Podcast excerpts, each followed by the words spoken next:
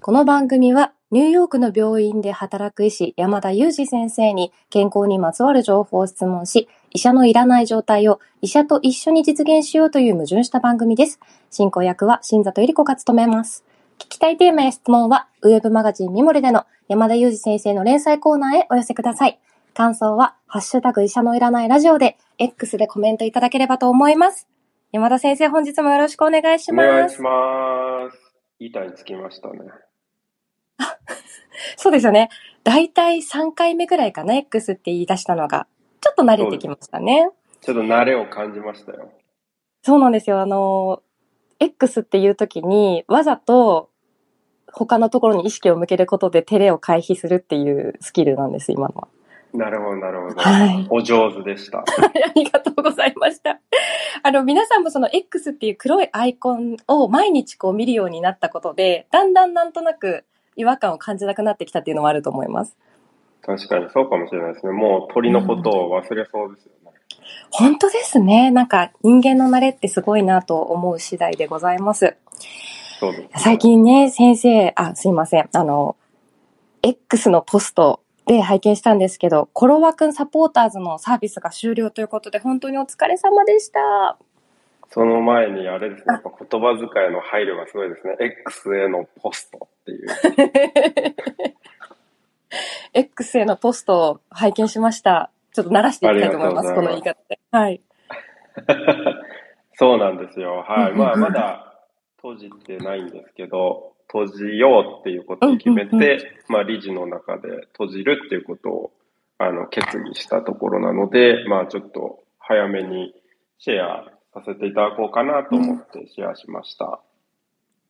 あのーでもやっぱり、X でシェアされないと、多くの方は、あの、そのサービスの恩恵を受けたことだけ覚えていたかなと思うので、なんか、と、閉じますって言ったことで、あ、こういうすごいサービスあったなとか、助かったなっていうことが私もなんか思い出されてよかったかなと思います。ああ、そうですか。それは良かったですね。なんかこう、なかなかこう、お礼する機会みたいなのがないので、まあなんか、それを X で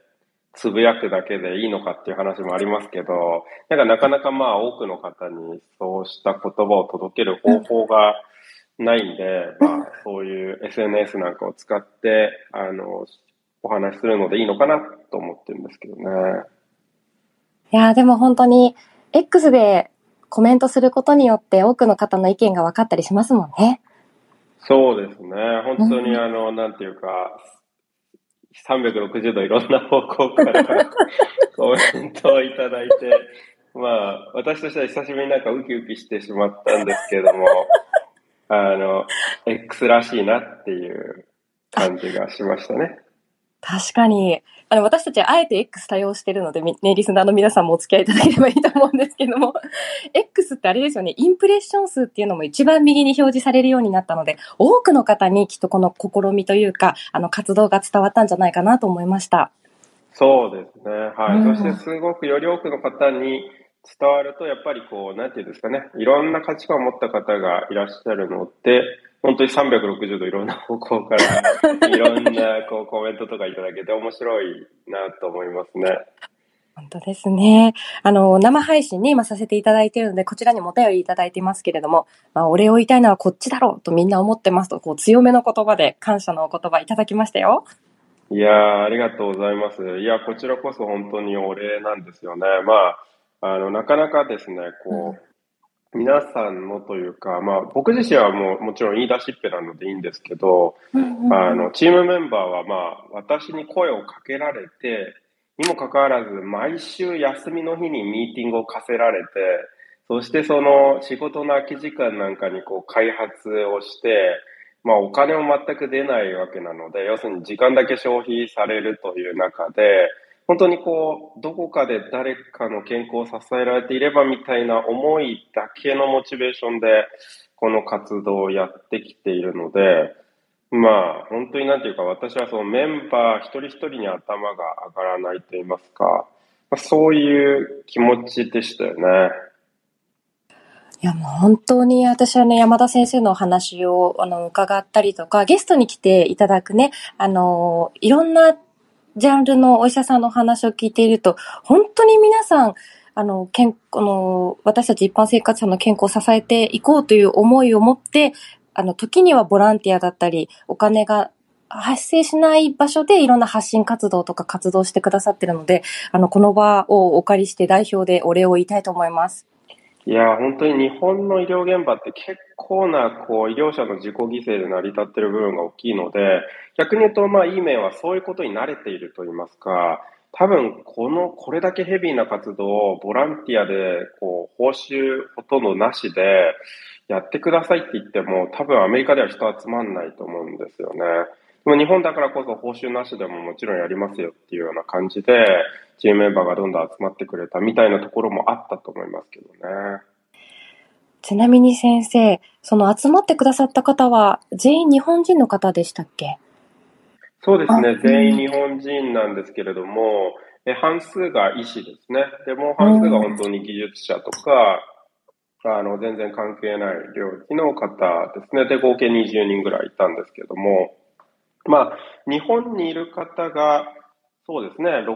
7割ですかね。で、3割ぐらいはアメリカとかヨーロッパにいる人でした。まあ、本当にあの、皆さんのこのもう志とかお気持ちに支えていただいたなというふうに私は個人的に感じておりますし、そういうふうに思ってくださる方も多いんじゃないかなと思いました。そうだといいですね。そしてちょっとですね、あの、気になっていることがありまして、その20名のうち、えー、どのぐらいの方が幼少期にクモンをやってたのかなってちょっと、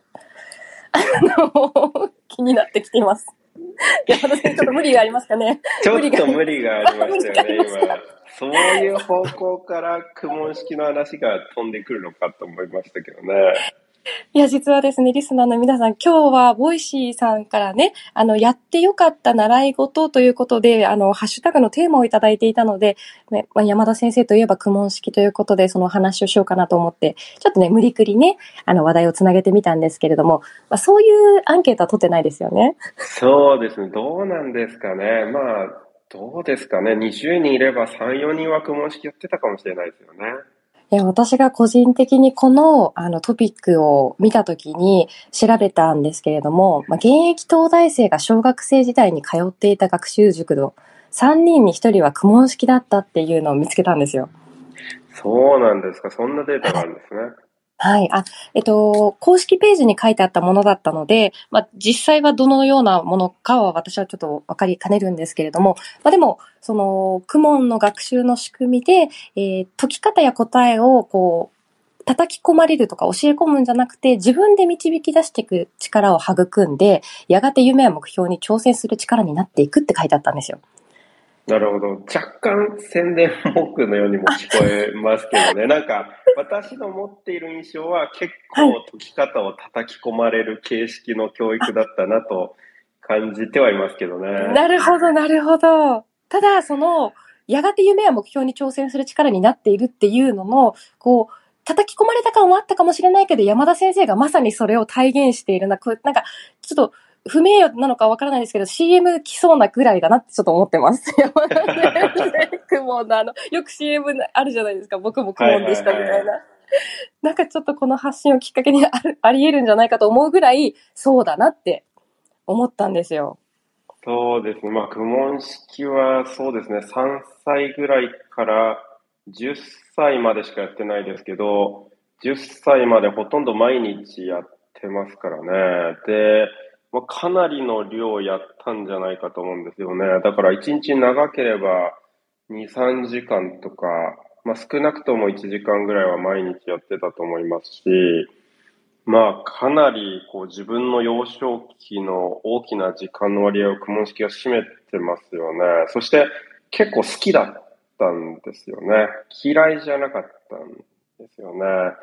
で、まあ、その、かなり機械作業だったと思うんですけど、その機械作業自体が嫌いじゃなかったんでしょうね。ね、きっとここにもね、あの、好き嫌いとか、こう、合う、合わないっていうところがあるかとは思うんですけれども、山田先生にすごくフィットしたんですよね、きっと、苦問式が。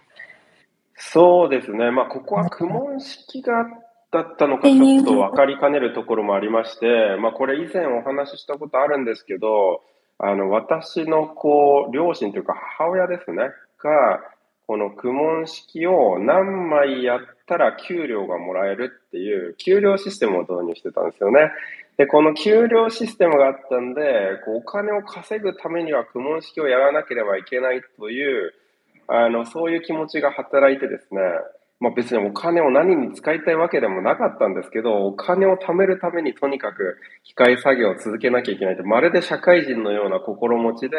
こう、苦問式をこなし続けていたら、あっという間に、こう、苦問式がすごく高いレベルまで到達していたっていう感じだったんですよね。いや、でも今ちょっとお話伺っていて、この機械的なシステムと、それに合わせて給料がもらえるっていう、こう、家庭のシステムがうまくこう、はまった感じはしますよね。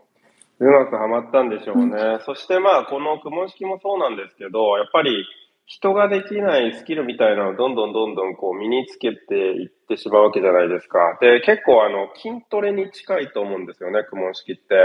あの、まあ、例えば予備校のテキストブックなんかやってると結構バラエティに富んだ問題があって面白いし飽きないと思うんですけど、公文式ってとにかく繰り返し繰り返し同じような問題を山ほどやるんですよね。だから本当に地道なトレーニングで筋トレみたいな感じなんですけど、でも筋トレを続けていく、つまりこう基礎練習を続けていくと、すごく応用が効くようになるっていうのがあって、それでも何度も何度も基礎練習していくので、もう、なんていうかもう、頭使わないでできるようになっていくんですよね。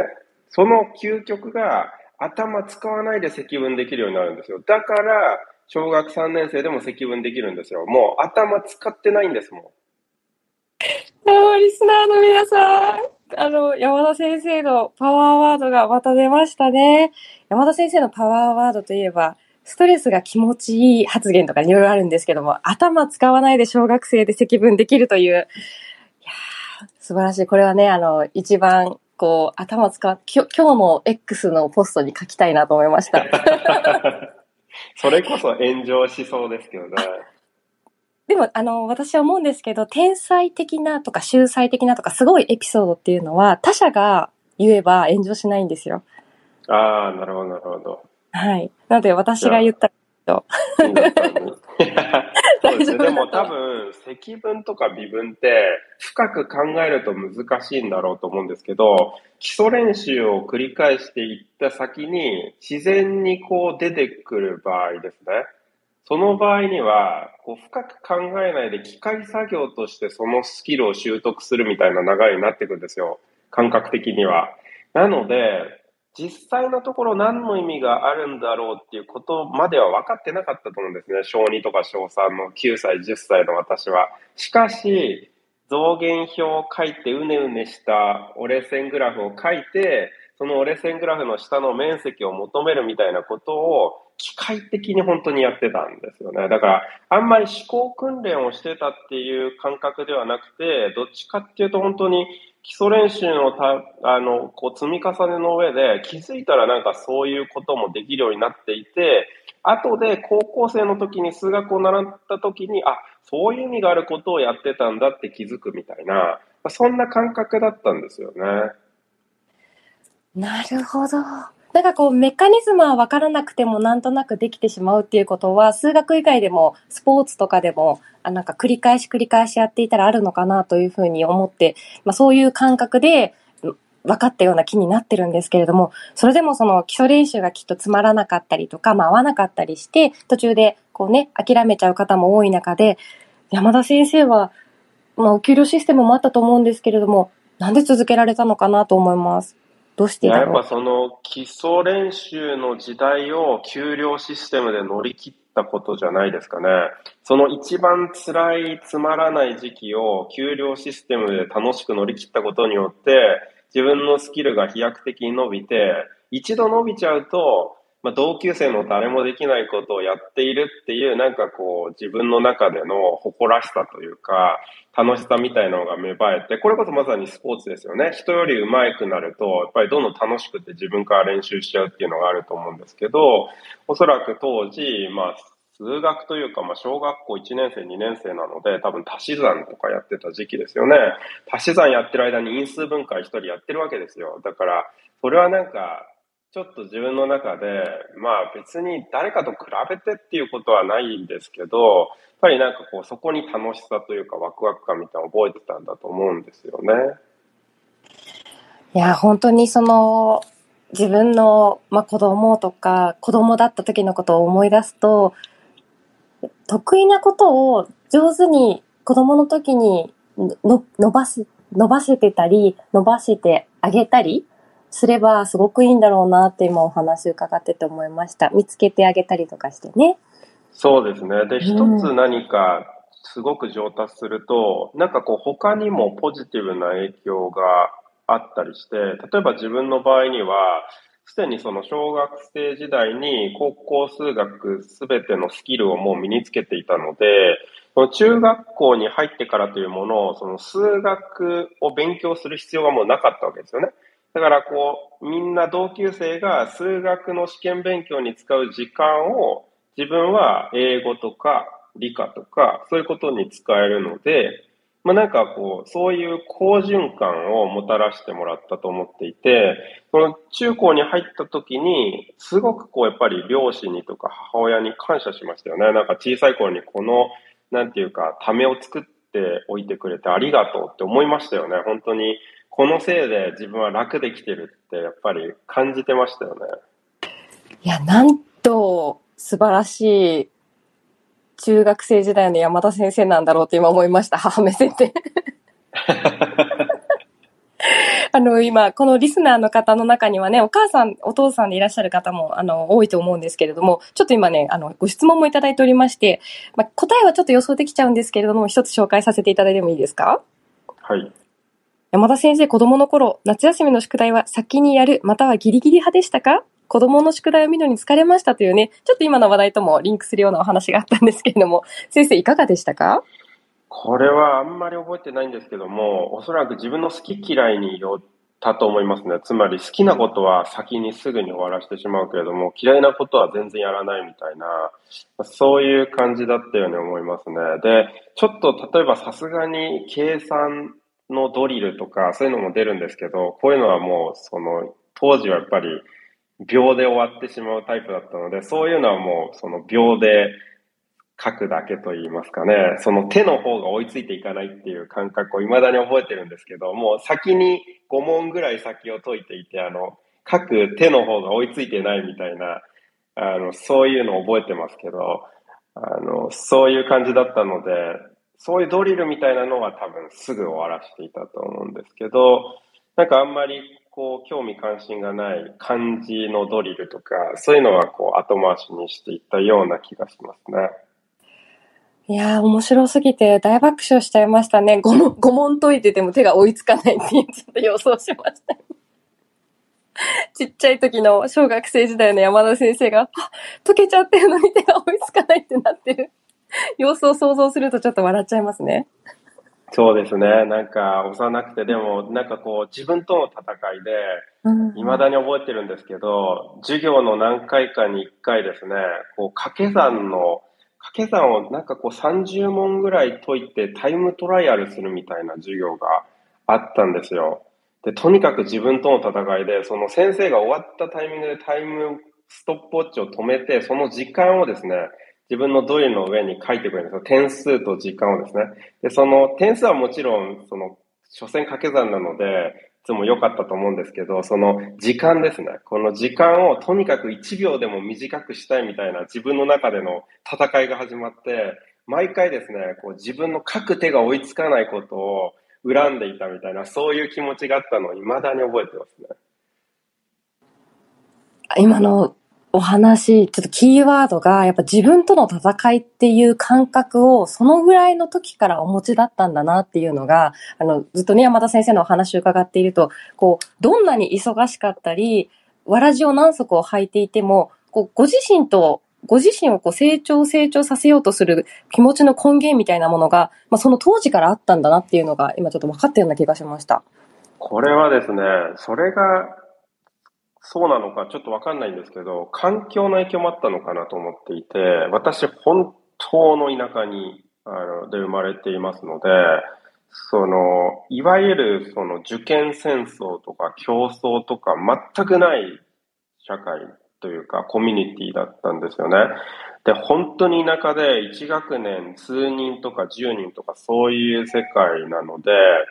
まあ、やっぱりそれぞれこう運動ができる子とか、こう国語ができる子とか、そんな中で自分は算数ができる子としていたわけなんですよね。だから人と比べるみたいなことがそもそも発生しないようなコミュニティにいて、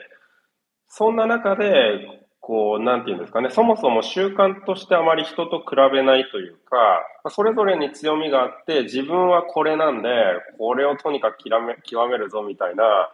感覚で、こう、幼少期を過ごせたっていうのも、まあ、一つ環境要因としてあったんじゃないかなと思いますけどね。なんか羨ましいなと思いました。あの素直な気持ちで人と比べるって大人になってもなかなか抜け出せない感覚かなと思うので、幼少期に本当にね、算数得意とかスポーツ得意とか、それぞれ得意があるんだよっていうことを認め合えるような環境っていうのって、それは確かに運というか環境要素もありますね。そうですよね。結構こう、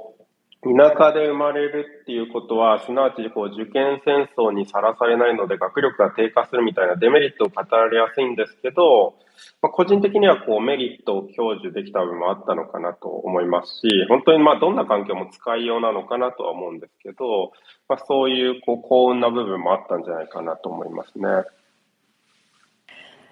いやー、そうか、そうですよね。でも同じ場所でも、そういう、この、この環境を使ってっていうことが発揮できる場合と、まあ、なかなかね、本当にデメリットの説明でおっしゃったような状況になってしまう場合もありますもんね。そうですね。うん、なんか難しいですね。そうですね。本当に、まあ、運、運とかタイミングとか、うん、性格とのマッチとか、いろんな要素が働きそうですよね。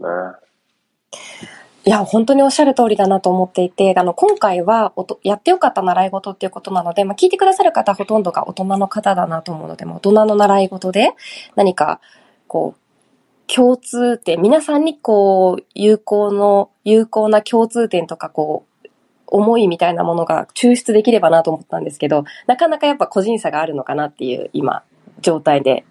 思考が止まってそうですね。まあ、特に幼少期の習い事については確かにそういう運とか、たまたまその性格と合っていたみたいな要素が強い気がするので、まあ、自分から選ぶとかやりたいことがあるとかそういうことじゃないので、やっぱりちょっとこう、そういう運とかそういう要素が強いような気がしますけど、逆に言うと大人の習い事という点に関して言えば、自分が学びたいことを学ぶので、まあ、なんていうか、楽しいしかないですよね。なんかもう、そこには楽しさしかない気がしていて、まあ私も今、その仕事しながら大学院生やってますけど、まあお金っていうコストとかデメリットありますけど、そのお金をさえ度外視すれば、もうなんていうかポジティブしかないですよね。楽しさしかないんで、まあ、これやっぱり大人になってから学ぶことのなんていうか良さというんですかね。まあ、また幼少期の学び、習い事とは違いますよね。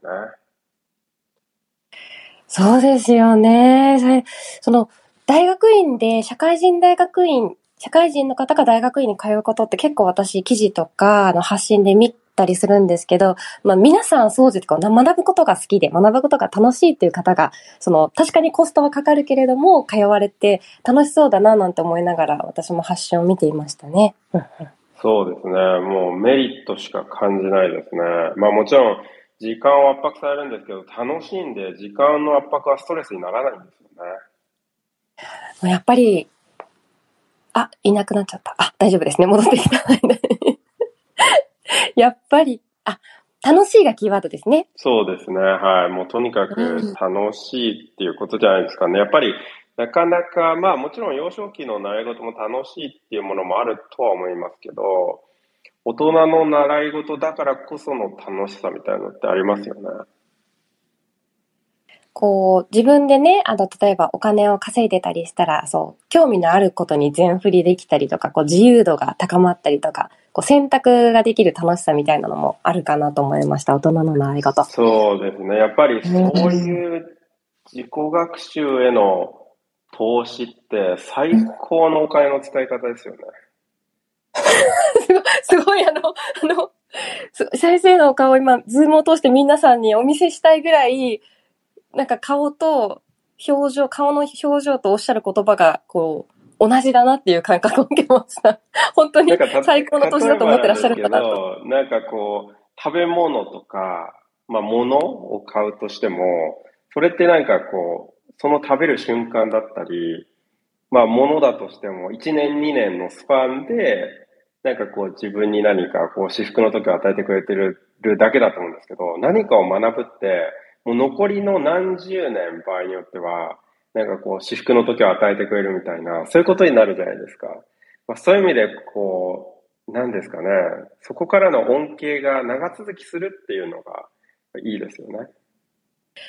そうですよね。ちょっと私も何か、こう、好きなものとか、わーっと楽しくなるものはいっぱいあるものの、それと学びをちょっとうまく結びつけていきない、いきたいなというふうに思いました。リスナーの皆様はそういう好きなこととか、学びたいことがあれば、ぜひぜひコメント欄でお話伺えればなと思います。山田先生、いかがですか？そうですね。今回は、習い事でしたね。ちなみになんですけど、はい、最後のちょっとの時間を使って、はい。新座さんは習い事といえば何ですか？そうですね。大人になってからお金を出して、歌って踊るグループに入ったことがあります、習い事で。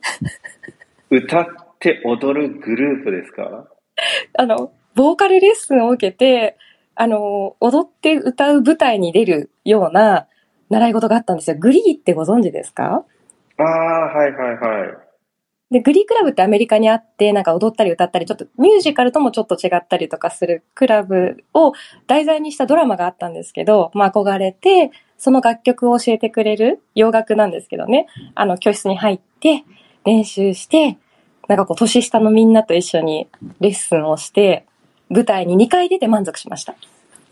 ああ、だからでもあれなんですね。こう最近出てこないですけど、はい、放送時間内に、新藤さんの鼻歌聞こえてくる時とかありましたもんね。そう、だから、